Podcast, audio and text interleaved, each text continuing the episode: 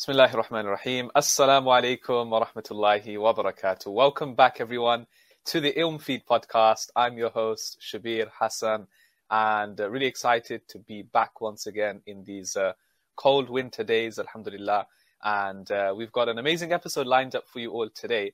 Something, I mean, one thing that we try to do on the Ilm Feed podcast is not only do we try to invite um, people who can provide real inspiration, um, through their own life journeys, but also we try to do we try to discuss things that aren't discussed as much. And, and in today's episode, we definitely haven't discussed this before. We're going to be talking about confidence. We're going to be talking about leadership. We're going to be talking about creating a, an impact.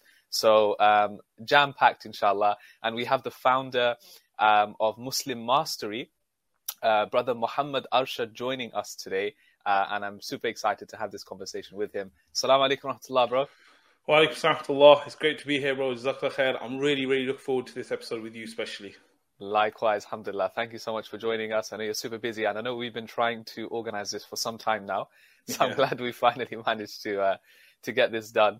Um, uh, one thing I'm going to ask you straight away, actually, because I realized that um, a lot of people might call you the Muslim CEO. Um, so uh, I want to just find out a bit more about that, and because uh, it's got a bit of a corporate vibe to it, uh, and I understand that's your background as well. So tell us a bit about um, your background and how you came to this um, uh, title um, of Muslim CEO and what your work involves, inshallah. Sure.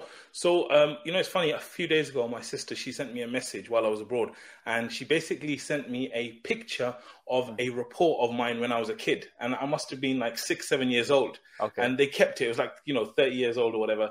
And in it, it was a, a, teacher was talking about me, and she was saying, you know, he's very slow, and he's this, and basically saying I was very like average. And this mm. was kind of my story my whole life. I feel like I was very, very average, and um, people used to say, the teacher used to say, he's got potential, which is a way of saying that your child's a bit dumb, and we hope something will happen yeah. with him, type of thing. So um, I went through that a lot of uh, like my normal life was just I lived in the UK my whole life, but at 15, my parents kind of plucked us out of the UK and said we're going to go back to Pakistan.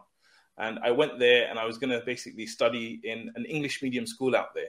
Um, so I thought I was going to be amazing because I thought I speak English. These Pakistanis, what do they know about English, right? I'm going to do amazing. I went to the school, and within within the first year, I had failed every single subject except for my beloved English and no my, and geography. Everything I failed everything, and these guys were super clever, super intelligent, and that whole thing it, it shifted my perspective about education and and learning and all this kind of stuff. So me failing there, it was really really bad. It was a terrible uh, incident for me. But I then came back to the UK. I was 17 years old and I had no qualifications, so uh, absolutely nothing, no GCSEs, no nothing, because I had just not done anything over there except what mm. they were doing. Um, so when I came here, I joined the college, and I found education really easy. Alhamdulillah, because I'd gone through that struggle, it was really really easy. I cruised through uh, college, I got a distinction. I studied business, uh, and then I cruised through university. I got a first class degree again. I just cruised through all of this stuff, alhamdulillah. And as I was cruising through it, I remember there was a day uh, in Ramadan, like you probably know about the ISOC. You got these amazing brothers and sisters who are working the ISOC really, really hard. And I saw this one brother. He was carrying this massive box of chicken, like a huge box, right? He was taking like chicken to for iftar. And I was walking in there and I was seeing him. Not not not live chicken, right? no, not live chicken. Right, okay. And I was just watching him and I saw him and I looked at him and I thought, wow. I said, this guy is here to serve the people mm. and I am here to kind of eat the food. Right. And at that moment, I, I really, I kind of felt like a loser because I felt like I'd just been cruising through university and not caring about anyone else except myself. Uh, and, and that was one of the turning points for me, I think, in terms of learning about impact and, and trying to benefit others and all these kind of things. And the great thing is that brother, he probably doesn't even know that he inspired me to kind of, you know, do something different with my life. So it kind of started from there where I started thinking more about, uh, you know, more than business, more than kind of uh, just myself and all these other mm. things. And then that kind of led me through different careers and different things. Like in the corporate world, I studied sales, which is a lot to do with communication. Um, and I did lots of different things like that in my past that really kind of led me to where I am today, I think. Mm, very interesting journey you've been on. Um, I like that example about the brother who's carrying the um, the chicken, right? Not the live chicken, of course, but the, the, the box of food. Because, yeah. Um, yeah. I think, I mean, when you when you talk about leadership, and I know it's spoken a lot about today as well, um, even in yeah. the in the Western world and mainstream, right? You know, um, Simon Sinek, he's got that book, right, called um, I think it's Leaders Eat Last. Eat Last. Yes. Yeah, so like and it's based on subhanallah it's based on prophetic tradition as well where Exactly. like um, came across one hadith prophet said like the the khadim or the true leader is uh, sorry the the leader um, of the people sayyidul qawm is the one who's actually their khadim the one who serves them Mm. and um, there's another narration I came across which is um, the true leader of the people is akhiruhum shurban the last one to drink out of all of them Yes. and that's kind of like the prophetic model. If you realize, like, every, if you study the seerah, Prophet used to get some food, drink, used to offer it to the companions, and then have a bit at the end. That's Hmm. that's pretty powerful. What are your What are your thoughts on that, and how how, how can we I think learn from that?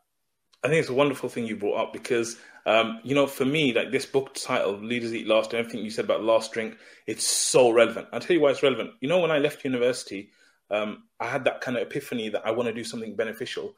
I didn't know what to do. The only thing I knew is when I was a kid, my parents, we used to have these big Asian weddings, and in those days it wasn't fancy. We didn't have no waiters. So Yeah. what would happen is that a few uncles would basically choose the youngsters to go and give food to people, right? Like on the different tables in the wedding. And my dad was always one of the guys who was arranging things. So my dad would always say, right, even if I was really young, 11, 12, whatever it was, he would give me a table and he would say, go and serve that table, right? So then we would be given a table and we would manage the food.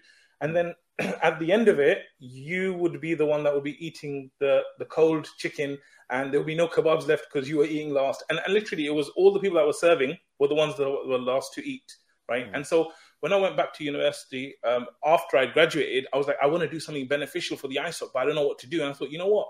I know how to serve food. Let me just do that. And literally, all I did was, even though, like I said, I, like people might be watching this who are inexperienced, who've got no skills, nothing. I was like that. I had nothing. All I had was just an intention in my mind that I want to do something good for the sake of Allah. So I just went to the hmm. local ISOC. My brother was still at university, and I said, "Listen, I want to help you guys with Ramadan."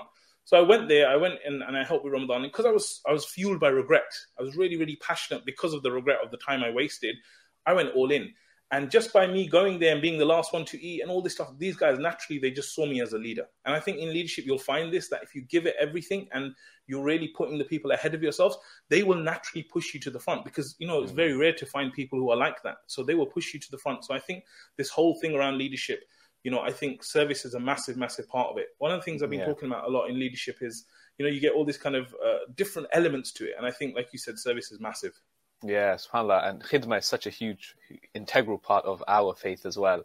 Uh, and I think, you know it's, it's really like, it's super satisfying as well when you think about it. And um, there's so much barakah, like, even though you think, oh man, I have to eat last and, you know, I'm, I'm going to get the leftovers. But, Yeah. you know, I've realized when you've done that, whether it's like on a small scale, hosting someone in your house and you kind of eat later and you let you take care of them or a bigger event or something, when you do finally get to eat, you just find, not only is it satisfying, but there's a lot of barakah in that where it's like, it's enough. You know, you didn't have to partake in this. So I feel like Allah does bless you in that. And like I said, it's a huge part of the, um, the, the Islamic leadership model as well, which, um, a lot of us can learn from because uh, I mean a lot of us think that leadership is just about the titles, right? And um, Mm. you know being being in the limelight all the time and everybody knowing who you are. But a lot of times leaders just get on with the job and, and get it done, right? Um, Yeah. So so so so these are some interesting things. Um, another thing that you I've seen you do a lot is you talk about like inspiring organizations and um, trying to create impact. Impact is a big word um, Yeah. that you use. Um, give us some examples of um, some organizations that you've worked with and what kind of impact you've seen over the years. Sure. So I just want to tell you, like, uh, one of the things I would say is that because I worked in sales when I first started in sales, um, I I really like liked that environment because it taught me a lot about communication.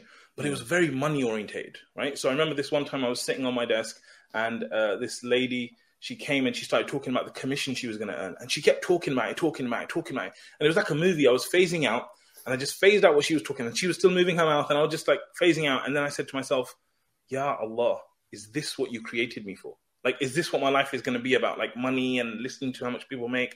And at that moment, I was like, "You know what? This is not enough."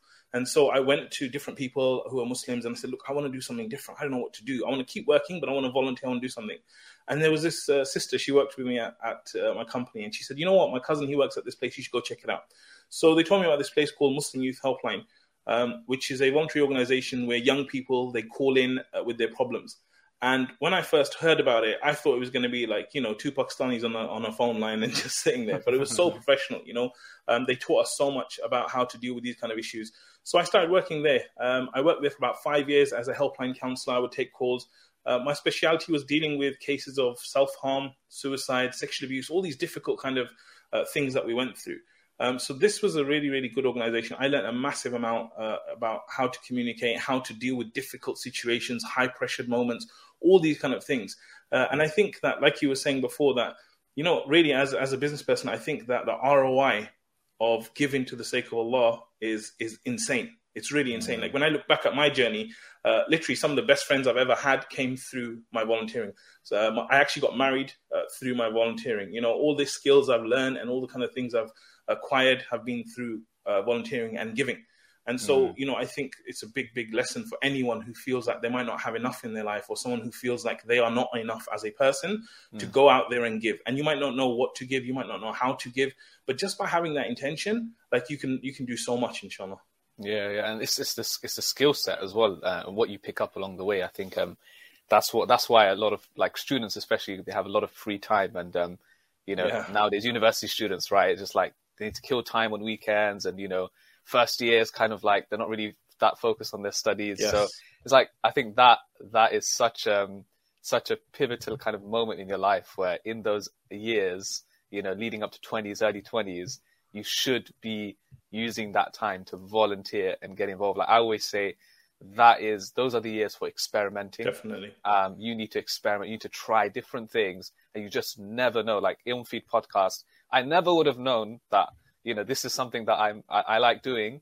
Um, if I hadn't in my early student years just experimented, helped out hosting, um, you know, the the event for a charity dinner. I just helped out and decided to they, they just pushed me to the uh, front start hosting. You know, you do these things. You start hosting an event, and then you start helping out here and there. And you're like, oh, okay, I actually, I actually enjoy doing this kind of thing, and yeah. it leads to something a few years down the line. So um, I take it you must have done a lot of that as well yourself, experimenting and see and encouraging yeah. others to do the same, right? Definitely, I think uh, this is a big, big problem that people have. They're like, I don't know what my purpose is. I don't know what I should focus on. I don't know what my passion is. And I always say to people, it's a bit like uh, an alien coming from outer space and landing at Nawab's buffet right? There's like 200 dishes, and they're like, what, what, what do I like best to eat? Well, the only way you're going to find out is actually by trying different things.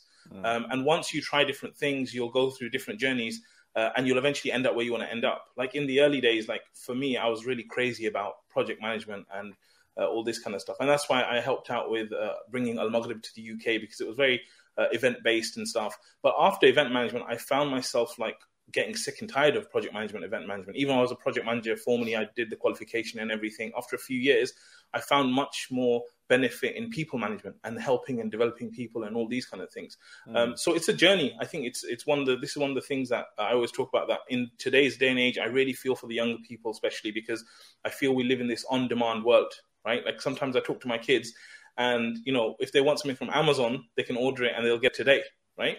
But when they make dua for something, it might take three weeks for that to arrive right so mm. how do you kind of live in a world like that where you know you feel like you have the power to order something today and it arrives tomorrow whereas you might be making dua three years from now so i think there's some mm. real real kind of challenges that we have uh, in today's world with those kind of things but again like alhamdulillah we really really like we were talking earlier like within islam we have all the frameworks we need to actually survive in even these times mm, definitely yeah and, and like that, that journey you went through a lot of us have been through the same where you know you go through you, you know you're interested in one thing a few years down the line you're not that interested. And that's okay. Like i think a lot of people think no no no no no. If i if i if i studied it yeah. or if i if i if i got experience in it i can't. And it's that fear isn't it of fear of the unknown fear of trying something new. Yes. Um and it's okay to just after a while change your mind and be like no i'm going to try something here. And uh, it might be a risk whatever you want to call it. But um you know if you feel like it's a good thing inshallah then then I guess why not? So I think that's that's that's that's an important point. Um, so yeah, so so coming back to um, organizations, right, and um, different just different impacts that you've seen um, yeah. in, in in in the, years that you've been um, doing this work. Tell us a bit about some of your experiences. Uh, for me, I think one of the things I've found is that uh, people together, you'll find that the Muslims generally they mm. really, really care about making a difference. They really right. care about having an impact. Even in my discussions with so many people about building businesses, everyone who's Muslim always seems to think about their akhirah. They all seem to think about doing something better. And I think this is an Islamic principle which is kind of instilled in us from children to mm. actually think about not just making money for the sake of making money, but actually doing more. And I think that, alhamdulillah, in the UK, we're very, very fortunate now, alhamdulillah, that we have so many different organizations doing so much work. So many of these organizations, they're built off the backs of people. Mm. Um, and so a lot of my time in the early days, especially uh, with Al Maghrib and IERA and all these organizations, it was working with volunteers. I mean, I was a volunteer myself, but also there was like 20, 30 volunteers who all were very, very sincere in the work they were trying to do. They were all there to give for the sake of Allah. Uh, and these organizations, they're really, really doing well because of people uh, like that who actually give their time up. And I always say, like, someone who gives their time up, it's so serious because mm. if hmm. you think about someone, uh, you know, who actually like goes and uh, gives their time, their time is a slice of their life. So literally, it's like someone giving you their life and saying, "Hey, this piece of my life, I'm giving to you or to your organization." Um, mm. So I think it's a massive, massive thing when people volunteer.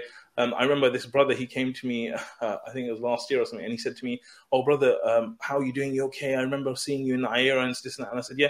He said, I remember you. I said, Why? He said, You know, when I met you, you came to me and you were the only person who came to me and said, Thank you for volunteering and it makes a massive difference and this and that. And, you know, all these years later, he remembered that just one, that one comment. Mm. And the only reason I said it is because I thought, you know, you have to show people the value of what they bring. And so I think there's organizations that are doing a great job. I think there's volunteers out there that are doing a massively important job. And without the volunteers, the organizations wouldn't be able to function. Mm. Um, the impact that they're bringing about uh, is huge. But at the same time, I think one message I always try to give to people is remember the Prophet ﷺ said that do not belittle any deed, right? Mm. Even the pouring of a brother's water. Like if you pour water for someone, don't even belittle that. So for us, impact, although we have this intention for impacting millions and being out there, at the same time, I would say don't belittle a tiny act. Like you could have an mm. impact within your own house. Impact doesn't necessarily need to mean that you go out there and you go and give dawah to the rest of the world and, and that's amazing or you're speaking in front of 10,000 people. That's not impact. Impact is mm. just changing a life and it can start just by changing one tiny life. Mm, interesting. I want I want to put you on a bit, on the spot here and ask you a question. Whilst you're talking, I'm thinking, you know, mashallah, you worked with different organizations, you've traveled quite a bit. You just told me you came back from Turkey, right? So um, mm. I just want to I just want to like from your experience, I want to ask, um, and this is more this is not criticism or anything else. It's more uh, learning, right, for, for all of us. It's like, what have you found have been some of the downfalls or um, of different organizations that you've worked with, even individuals yeah. that you feel like you know what these are some gaps we seriously as muslims as a community or as individuals really need to work on if you can like think of like two or three things that come to your mind immediately sure. what would you say Sure, yeah. So um, in the early days, I think where we were suffering is that we were very new to this whole organizational style of things. So we were suffering in branding, we were suffering in, uh, you know, identity and and vision and values and communication, all these kind of things, right? At, at start right. of our organizations. But the good thing was because it was very new, they were doing really well. So in the old days, you would just start a charity up and you would say, "Hey, give us money," and they would give you money, right? Then how you handle that money, what you did, it wasn't really seen uh, by mm. people because Muslims generally they have this wonderful trusting nature, right? They're like, if I've given the money out now, I know Allah's rewarding me, so that's it, the money's gone. Um, so I think we suffered with a lot of those kind of th- basic organizational things. But as time's gone on now, you know, we've started hiring agencies, we started doing better branding work, better marketing, all these kind of things. I think the two main a- areas I would say is that we still kind of suffer as, as an organization from Muslims' perspective. One is I think that um, leadership as a whole, I think we suffer. We have these organizations where you've got the trustees who have been trustees for 30, 40 years. Mm. They're from the old school, they're from back home, they don't really understand things as they are today, and they're still completely in control. And then the leadership basically plays a role all the way down through mm. the organization. So I think that's a massive, massive thing. And then the other thing is like just general professionalism. Like I came from the corporate yeah. world into uh, Muslim organizations. And what I found there was terrible. I actually had a higher, and this is what a lot of people have. They have the perception that am I going to go to a Muslim organization? You know, the trust is going to be high, the etiquettes are going to be amazing. People, you know, I used to fight with people to come on time just to meetings. You know, like literally, this is like amazing people. Like people would look up to them, but to get them to my meeting on time, I used to fight with them, and I used to make a thing of it. And then over many months and years, they actually changed their behavior, and the culture started to shift. So I think culture in general and leadership are two big issues for Muslim organizations. Yeah, it's. I mean, I'm not. I'm not surprised that you, especially the second one. Uh, I'm not surprised that you brought brought that into. it. I kind of had a feeling you would speak about yeah. professionalism as a whole. because uh, yeah. I really think we're, we're, a bit behind in that sense. And um, you know, where professionalism obviously is, is, a very broad term, and you mentioned one of those aspects, which is the timekeeping and yeah. time management side of things, and uh, so much falls into it. I always say like the whole concept of ihsan really is yes. in the in the corporate world today. We'd call it professionalism, doing things in a professional, the best possible way, right? Even yeah. I give the example of like just writing an email, like you know, just an email, writing it properly, communicating effectively. I mean, we're going to talk about communication, right?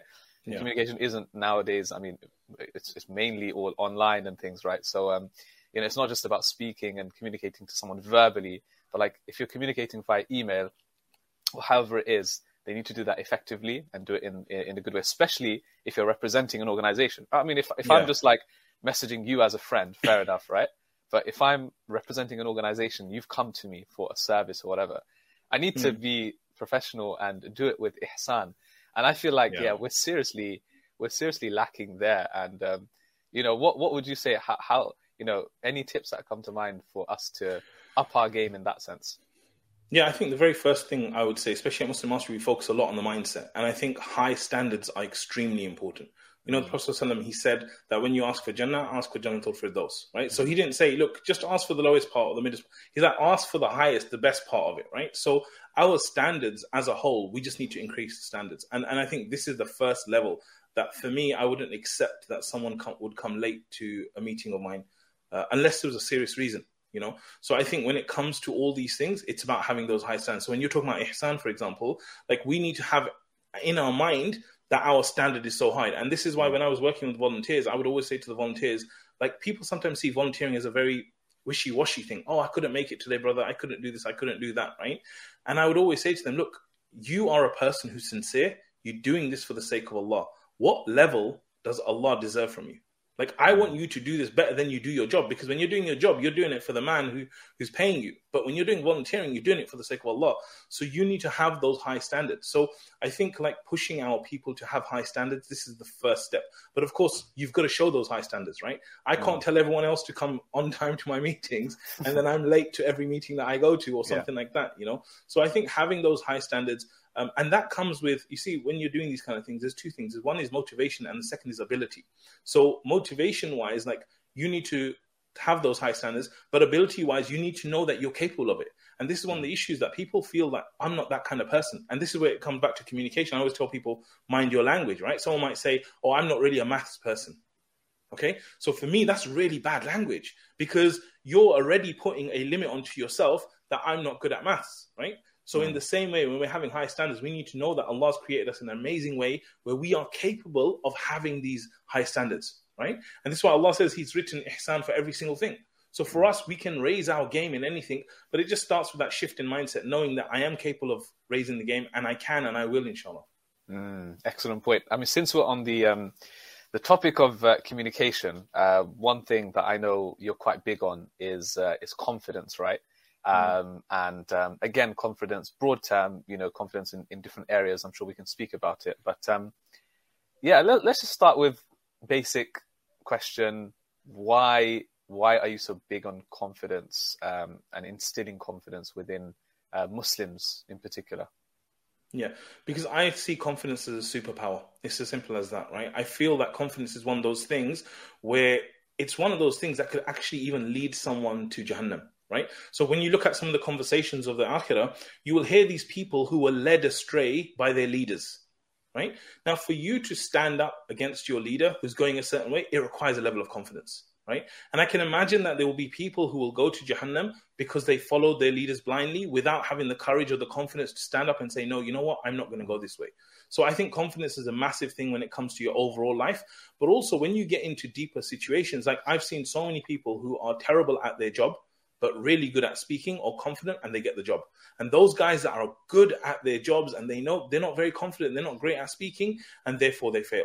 Right. Mm. So I think confidence as a whole for you to actually go out there and do things and want to achieve things, it's so important. Like me and you being on this podcast, like, you know, it might be quite easy for us now after all the kind of shows or things that we've done. But if you were to do this the first time, you might say no mm. to this. And this is the real problem that what happens is a lack of confidence not only does it hurt your self esteem, but it actually changes your life because mm. you start saying no to things that you actually really want to do, but you just don't feel inside that you can do them. And I feel that someone becoming a muhsin, because this is what Muslim mastery is all about, trying to get Muslims to become muhsins. I think a, the first part of that is the internal part, which is all to do with the confidence and the internal communication that you have with yourself, so that you can then go to the next part, which is expression and communication. Mm. No, you're right. I mean, it is. I, I can I can completely see why um, you focus on you know confidence as one of the first steps, right? Um, because, like you said, it almost I mean, not having confidence almost cripples a person, right? Yes. Um, in terms of doing th- something, or you know, we spoke about impact, right? It could even you know um, remove the impact aspect of things, where you could exactly. have actually impacted a lot of people, but that confidence um, took you away from it. And I like the point you mentioned also about how you, you need, to have that courage as part of that confidence to sometimes stand mm-hmm. up, right, to to what is wrong. Um, so okay, so, so that's that's that's interesting to understand why um, confidence is such an important aspect. Um, let's talk about. I mean, uh, we're going to come to the steps, right? We, you know, we always want to keep things practical here on the podcast. Yeah. We'll talk about some steps to kind of build confidence because there's some people listening right now, like that's all well and good, but you know, I'm just not confident. You know, I just can't yeah. do it. Um, so we'll come to that. Um, but I want to ask you a few questions about confidence in terms of just some of the traits or some of the description, right? Because some people might get a bit confused, right? And I can understand why. So, what is what's a sign? What would you say are a sign or signs of someone who is confident? Um, because obviously, when you think about confidence, sometimes people just think about uh, going up on stage and speaking to, yeah. you know, giving a keynote in front of 500 people. But confidence is, is you know is applied in other areas of life. So what what's what's some signs of a confident person? Yeah, so confidence it's it's confidence I think has a few lies about it. And the lies are that people think it's something you're either born with or born without. Right. Mm. And they don't they see it as a very fixed trait. Whereas confidence is actually the opposite of that. Confidence is something that is a feeling internally. Uh, and it's something that you can definitely build. People think you can't build it. That you know, oh, that guy's just born like that. Like they see you mm. on this podcast and think, oh, this guy's always been like this. He's always mm. like had this confidence. He's always been. Mm. But that's not the case. Confidence is something that's kind of built, right? Yeah. And naturally, like people will see people who speak, and they will see people who communicate in a certain way, and they'll think they're confident. They'll see their body language. They'll see all of that.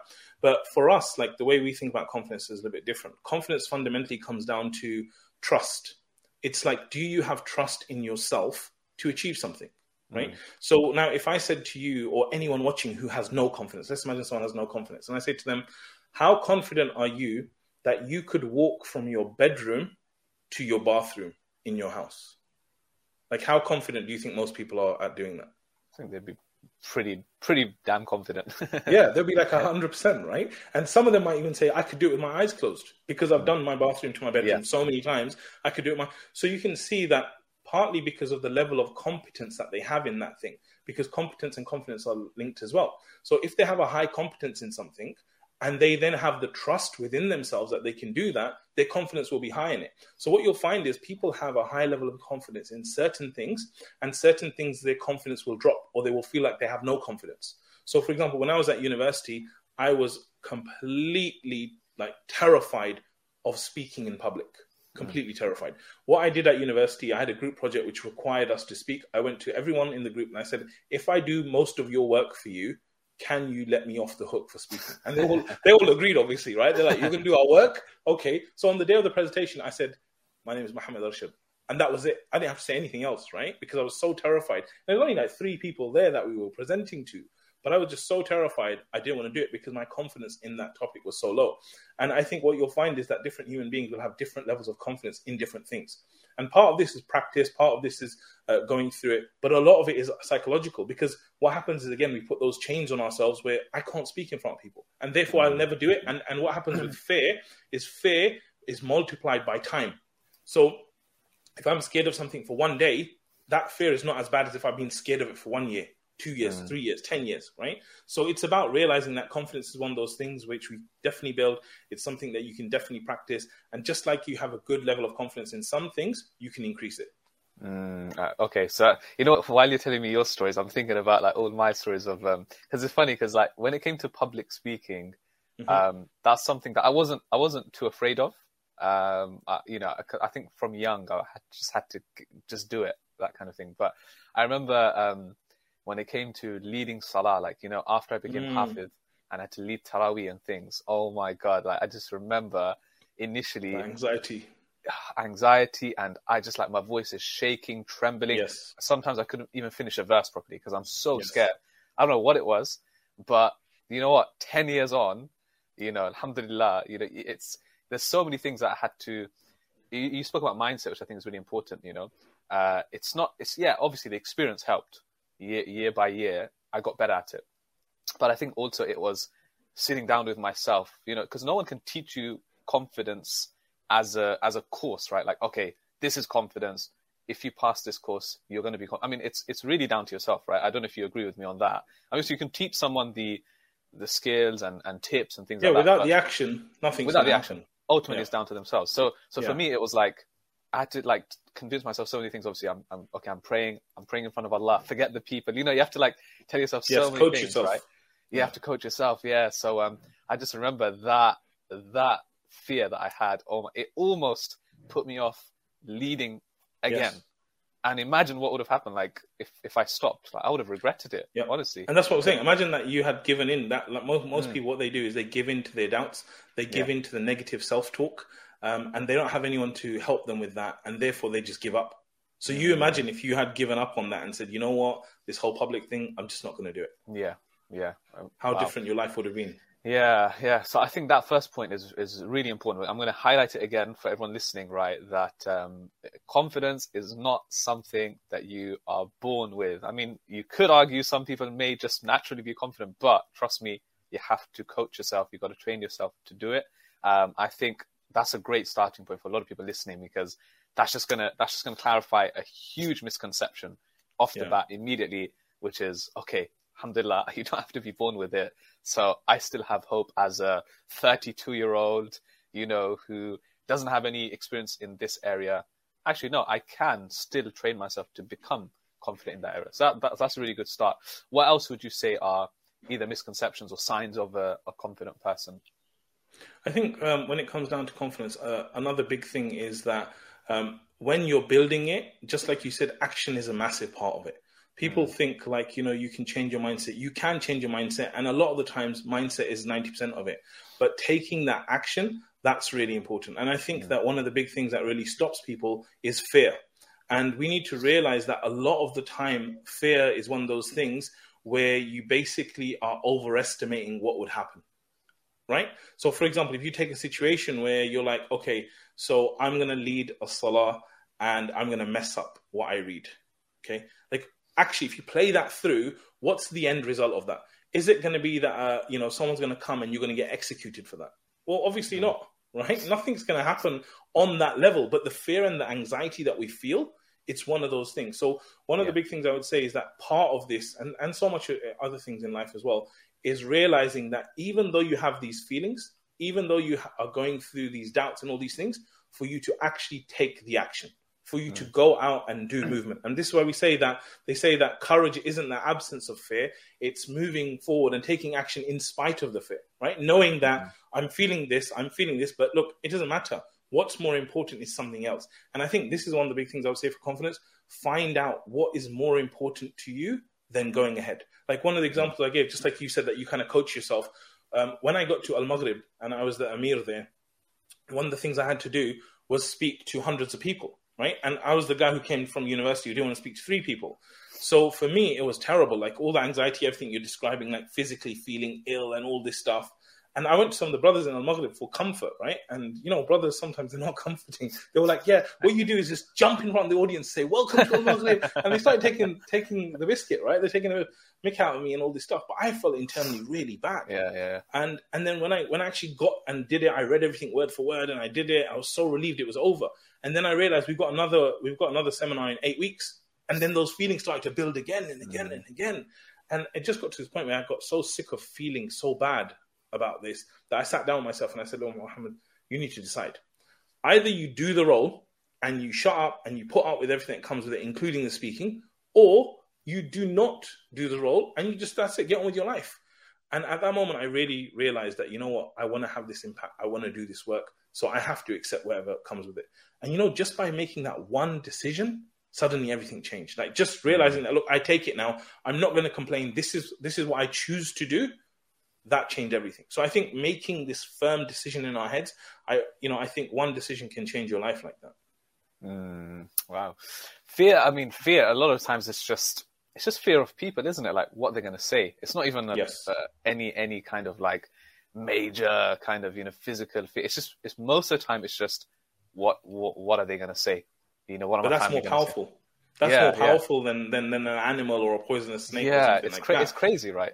Because we're social human beings. We're Mm. social beings, right? Where we actually are used to living in communities. We know that you know relationships are so important. And if you even this is what I say about communication, like if you look at the hadith, the Prophet he said the greatest jihad is speaking a word, of truth in front of a tyrannical ruler, right? Now, when you when you start to think about communication like that, you start to realize how big it is. Like I always talk about the Prophet right? Like if you think about his situation, like imagine today, like you had to stand up in in somewhere and speak. It's hard if you've never spoken before for you to go and speak to hundreds of people.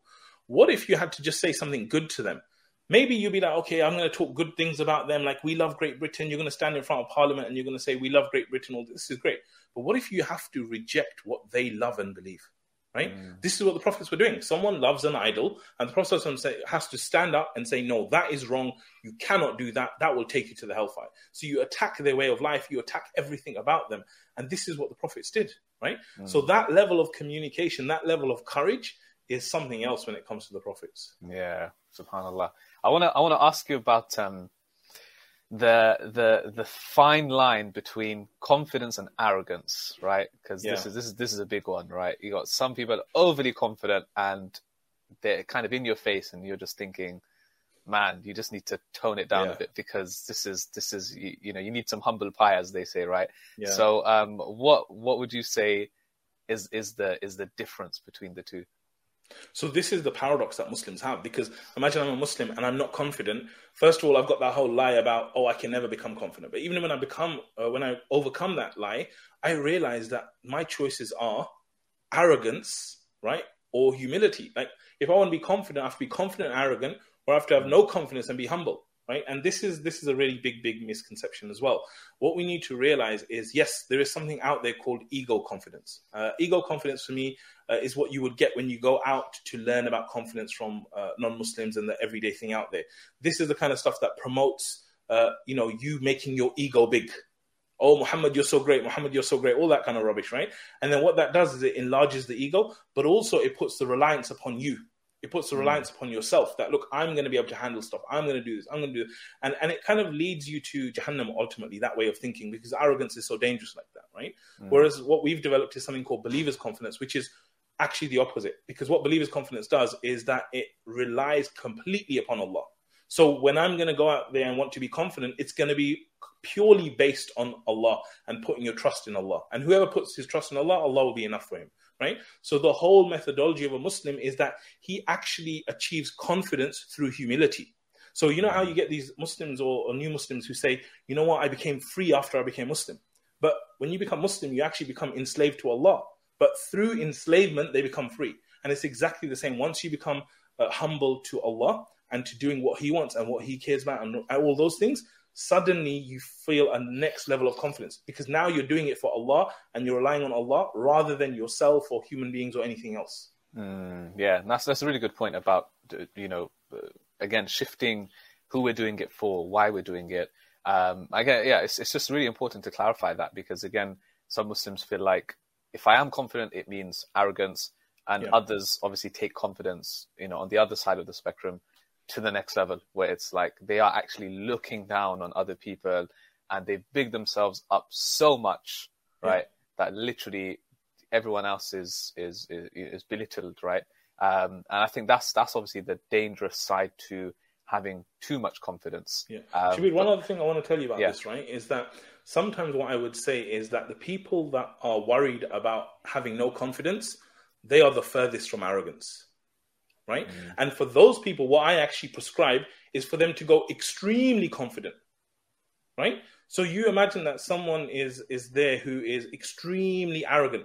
For them, I would say you shouldn't be a little bit more humble. You should go to extreme humility, right? And so, in the same way, most of the people that are worried about their confidence, their confidence is so low that they are very far for them to be arrogant.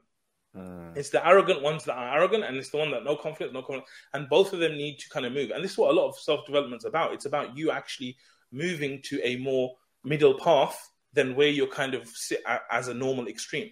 And so, for yeah. these people that are really struggling with their confidence, I would say to them, don't worry about uh, being arrogant. Worry more about serving Allah and doing things correctly. Because this mm. is the point that once you shift your focus, and this is a really, really big point about actually transforming your confidence, once you shift your focus, suddenly you will find that your confidence just flies through the roof, right? So, mm. for example, let me give you an example. If I was sitting here on this podcast with you, worrying about, um, oh, look at this uh, spot on my nose. Okay, this is this is a beauty spot. Imagine that. Or look at my hairline; it's like going up every week. It seems to be growing up, right? If I start worrying about this stuff while I'm on the podcast, my level of confidence will go right down right? Mm. And I'll start to worry about what will other people think about me. I won't be able to perform. So the focus, if it goes on here or here, it's going to affect my confidence. But if my focus goes on the people I'm trying to help, if my focus goes on pleasing Allah, if my focus goes on serving humanity, suddenly these little things they become irrelevant. They don't mm-hmm. matter, right? Because your focus is completely on doing something for the sake of Allah. It's about helping those people that really, really need your help. And once you do that, these things just kind of fall away. Yeah, I like that. Good, good, good, good point about focus. Another, similarly, I mean, the way we're discussing um, confidence versus um, arrogance. Um, also, um, I, I, would bring in here the discussion of confidence and um, modesty, because the word the word haya, um, which a lot of us are familiar with, can be translated uh, commonly into English as both, right? I mean, if, if a person has haya, they're modest person has mm. haya, they're they're shy, right? So um, you know, I think you know, so so here's the, here's the thing, right? We have this concept of shyness, which a lot of times is seen as the opposite to confidence, right? You have a shy person, you have a confident person, yeah. and then again, the Muslims have this kind of they're they're here now and they're kind of um, conflicted, right? Like, yeah, but if if I'm yes. confident, does that mean I'm not shy and modest anymore? right? Yeah. So, what are your thoughts on that? Yeah, I think again an excellent point you raised. Right, this is one of those big things where there's a paradox there. Mm. Um, this is why I said for us, confidence is our trust in our abilities. Right, so someone can be very, very confident in their own abilities, but just not mm. speak up. Right, uh, and there'll be other people who just speak up, but they're not confident in their uh, in their own abilities. So what we want to actually do is we want to build our abilities. We want to build our competence in different areas, and then we want to be ourselves. Some people naturally just talk more they talk a lot, mm. right? That's absolutely fine. So other people are just quieter. That's fine as well. I mean, I would say the quieter ones are the safer, safer ones because of the tongue. It's very dangerous like that, right? So I think it's a safer position. But what we need to realize is that it's about taking these individual areas of our lives and just growing the competence in there, making sure that you step up. Because what you don't want to do is be shy and quiet. You know, when the time came for Yusuf alayhi salam, when when he had to manage the storehouses, he didn't stay quiet he could have stayed quiet, right? He could have said, well, yeah, that's a big problem. What are you going to do about it, right? But he basically stood up and said, listen, I will do this. I will manage this kind of situation. And yeah. that was because he had confidence and he had competence and he knew that it's best for him to do it. So it's those kind of things that we need to realize that there's nothing wrong with you being a quieter person. There's nothing wrong with you having more modesty. All of that stuff is absolutely fine. It's more around when something needs to get done, then you step up and you don't let your fear of other people or fear of other people's opinions or fear or doubt or anxiety or negative thoughts or any of that stop you from doing what you need to do. That's the mm. bottom line of it. Yeah, it's crazy. I was just, I was, I was waiting for you to finish to bring the example of Yusuf alayhi salam, and then, mashallah, you just brought it in because it's, it's so true. You know, like you, you ask yourself, why, why would he nominate himself for a leadership position? You know, yeah. it's almost, I mean, from first reading, you almost think, isn't that a bit arrogant? You know, like, mm. aren't we told as Muslims to not put ourselves forward? Ij'alni ala khaza'in. Yeah, it, literally, he's he's saying, yeah, make appoint me, right? Yeah. And and and he literally describes himself in qawiyun uh, amin, right? So yeah. he's like describing himself as, um, you know, with, with these abilities, like, uh, yeah, you know, I, am someone who can take take care of it, right? Um, Hafiz, sorry, he says, right? I can safeguard it, etc. And he's like, isn't that a bit like you're kind of bigging yourself up kind of thing, Yeah. right? You know, it's like that whole thing about going into an interview and being like, I'm the best at this, this, that, right? And um, you know, it's like, but you know, why why was he doing that? You have to look at why was he putting himself forward? Because actually, out of all the people, he was the best for that position, and Yeah. he was thinking about the benefit after those years of Exactly. drought, etc. How he could benefit the people, um, and Yeah. that's the that's the outcome. So I think that's that's an important point and and example, and um, especially yeah, I think with this whole this whole modesty shyness thing, I think um, it is a huge misconception because, like you said, I mean, naturally it's like this whole introverted extroverted thing, right? Some Yeah. people are naturally a bit introverted. Some people are extroverted that they're, they're good at, you know, like for me, for example, I'll give you an example, right? You might think because you're seeing me host a podcast and see me on TV and stuff that I'm this super confident person. I'm actually not. Like in in in like day to day, I'm quite like I'm not the first to start a conversation. I'm j- always growing up. I was quite shy, but when it comes to my work and you know doing getting involved, I can be confident in that in that area if that makes sense. Mm. And um, Yeah. so I just feel like you know that doesn't necessarily mean that you know. I'll end with this and, and hear your thoughts on it. It doesn't necessarily mean that someone who's naturally shy. It doesn't mean that that automatically makes them a modest person, and and likewise, someone who's naturally confident, it doesn't automatically make them an immodest person, if that makes sense. Because Yeah. we have this idea. So um, yeah, what what are your thoughts on that? Yeah, I mean, it's very similar for me. Like when I'm in my mode of what I know, whether it's business or whether it's helping uh, Muslims develop or anything like that, I'm very like I'm very clear on where I'm going. I'm clear on what I'm doing. I remember at IERA, we've got all these amazing du'at who are great speakers and everything like this. And even there, I would fight with those du'at. I'm talking big names. I'll be fighting across the table with them and arguments and all these things, right? And then I remember one time we went to dinner. One of the brothers invited us to a dinner. So there's like 20 brothers, and I'm just naturally I'm actually quiet, like I'm introverted, all that stuff as well. And these brothers who know me for years, they see me and they're like, "What's wrong with you, bro?" I'm like, "Nothing's wrong with me." They're like, "Why are you so quiet?" I'm like, "Well, there's nothing to say." They're like, "At, at work and IERA, you are like a machine and you're going and you're this, but now we're seeing you and you're just like quiet, sitting on the side, not saying much." I'm like, "Well, this is how I am," and it's Yeah. hard for people to kind of see that because they just see this kind of thing in front of Yeah. you where you're just all out there and everything like that. And I think it's a good way of being personally. I think that you know, being clear on the areas you can help on and going all out and, and pushing and not taking no for an answer from people, all that stuff is very good. And then the other areas that you're not really that focused on, there's, there's nothing wrong with it. And I think Yeah, this is why I'm saying that at the heart of it, confidence is about you and your relationship with Allah. This is what it mm. comes down to. Because the way I'm confident is I put my trust in Allah. But at the same time, I do my best. And this is why I would advise, right? Do your best and leave the rest to Allah. Uh, that if you actually take the action and you do what you can do, and then you put your trust in Allah, then you feel very confident. Why? Because as Muslims, we're in this place where our focus is not the dunya. We don't measure the world through the dunya. And this is one of the big things as well, the way you see things, right? We have different filters that we look at. As Muslims, we have the filter of the akhirah. So when we have the filter of the akhirah, everything changes. Because now when I'm doing this podcast with you, it's no longer about, oh, you know, am I going to get business from this? Am I going to do No, no. It's about, look, I'm going to be able to help people. And even if I help no one, the fact that I have this intention to help people, I'm getting paid for this from Allah, mm. right? So then everything changes in the way that we deal with things.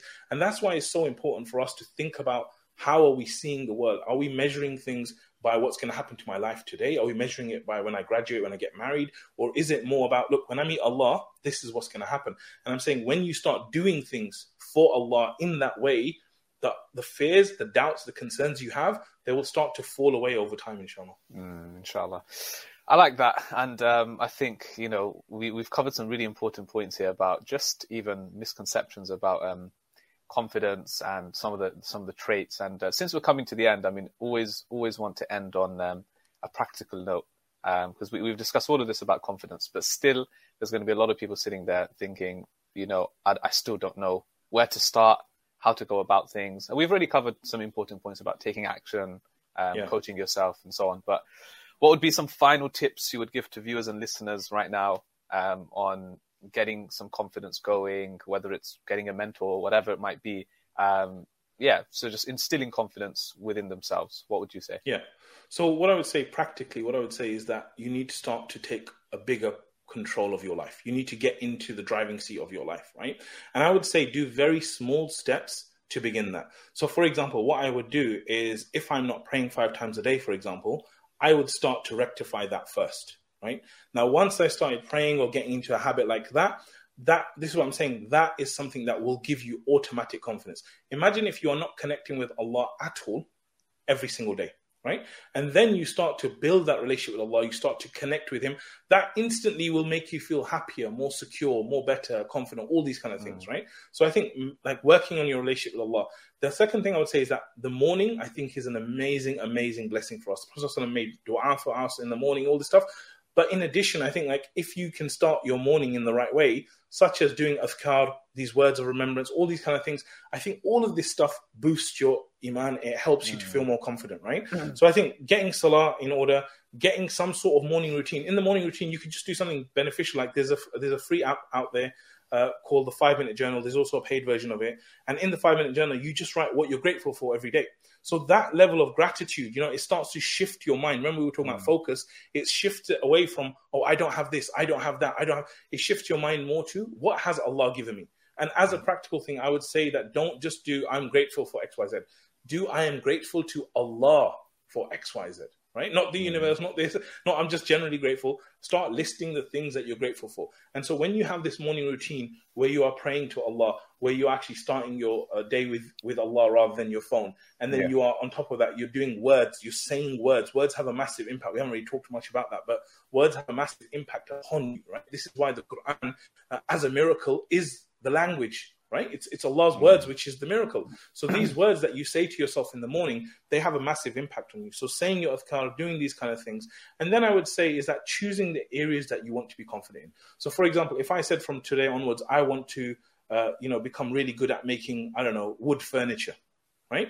Well, then all we have to do is actually start to focus on that and start to learn about that and then start to take action about that and start iterating and improving and keep taking action mm. and just keep going through that. And when you've chosen that practical thing we're like literally we're like one youtube search away from all of this stuff. So it's about learning it it's about iterating it it's about improving it's about taking action. And as you start to do these things your confidence will really really increase in whatever the topic is inshallah.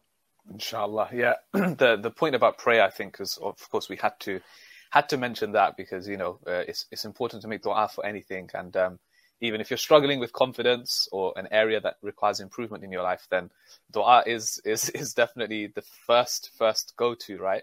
Uh, and you know we know from the story of Musa alayhi salam, very famous, right? Is was really really scared about facing the Pharaoh. And the mm. famous dua, we all know the dua, Rabbi shrah li sadri yassir amri. Like, if you just look at even the meaning of that, or like expand uh, and open up my chest for me. I mean, that is literally the meaning of confidence, right? And you yes. feel that. Uh, you know, going yeah. back to that, the, you know, my Taraweeh example, your public speaking example, what do you feel? You feel that, you know, restriction, that constraint in your chest. You're choking, right? And Musa yeah. is literally asking Allah, again, why? Why does he need that confidence? Because he needs to give da'wah. I think that's, again, coming, it just summarizes everything we've been speaking about.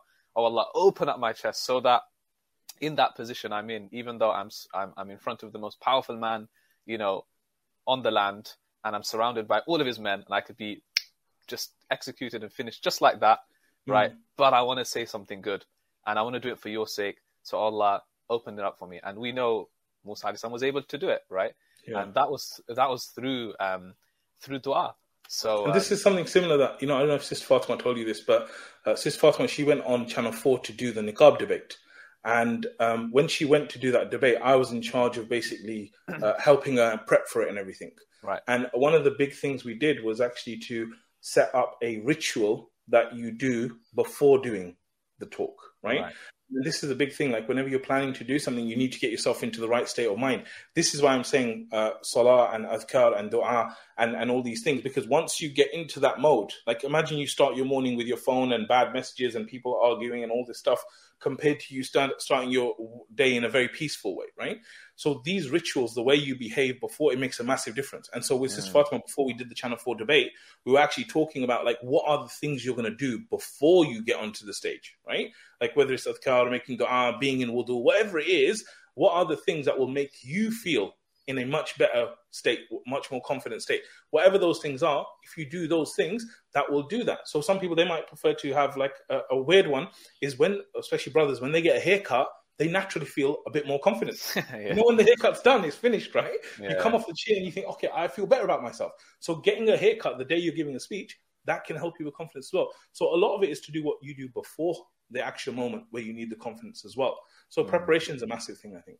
I like that. That's a, that's a really good example. Um, yeah. So so alhamdulillah, I think we covered we covered some really amazing points there um, about confidence, and inshallah, this this will hopefully um, you know hopefully actually help a lot of people because I think um, like I said at the beginning, it's it's something we haven't spoken about before. It's it's a weird one initially when you think about you're going to literally sit here on a podcast and talk about confidence, but now that Yeah. we've come to the end of the discussion, I think a lot of people are going to be like, wow, okay, I do struggle with it, and I can see I can see the downsides to not being confident. And I can see the limitations as well to not being confident. So I think actually, inshallah, there's a lot of benefit um, for our viewers and listeners. And on one final note, um, Brother Muhammad, uh, if if uh, anyone from the Ilm Feed family, if they want to connect with you, uh, find out more about your work, where can they find you?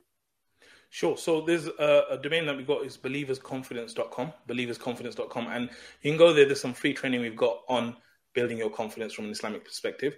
Um, I'm also on LinkedIn. You can check out the Muslim Mastery YouTube channel as well, Facebook, all the usual stuff. We're all there. Amazing. Jazakallah khair. Thank you so much for joining us. Oh, yeah. It's been an absolute Been pleasure. pleasure. And um, inshallah, we hope to connect again soon. Um, but yeah, take care of yourself. And to our listeners and viewers, thank you for tuning in. Hope you enjoyed and benefited from yet another episode, this time with Brother Muhammad Arshad.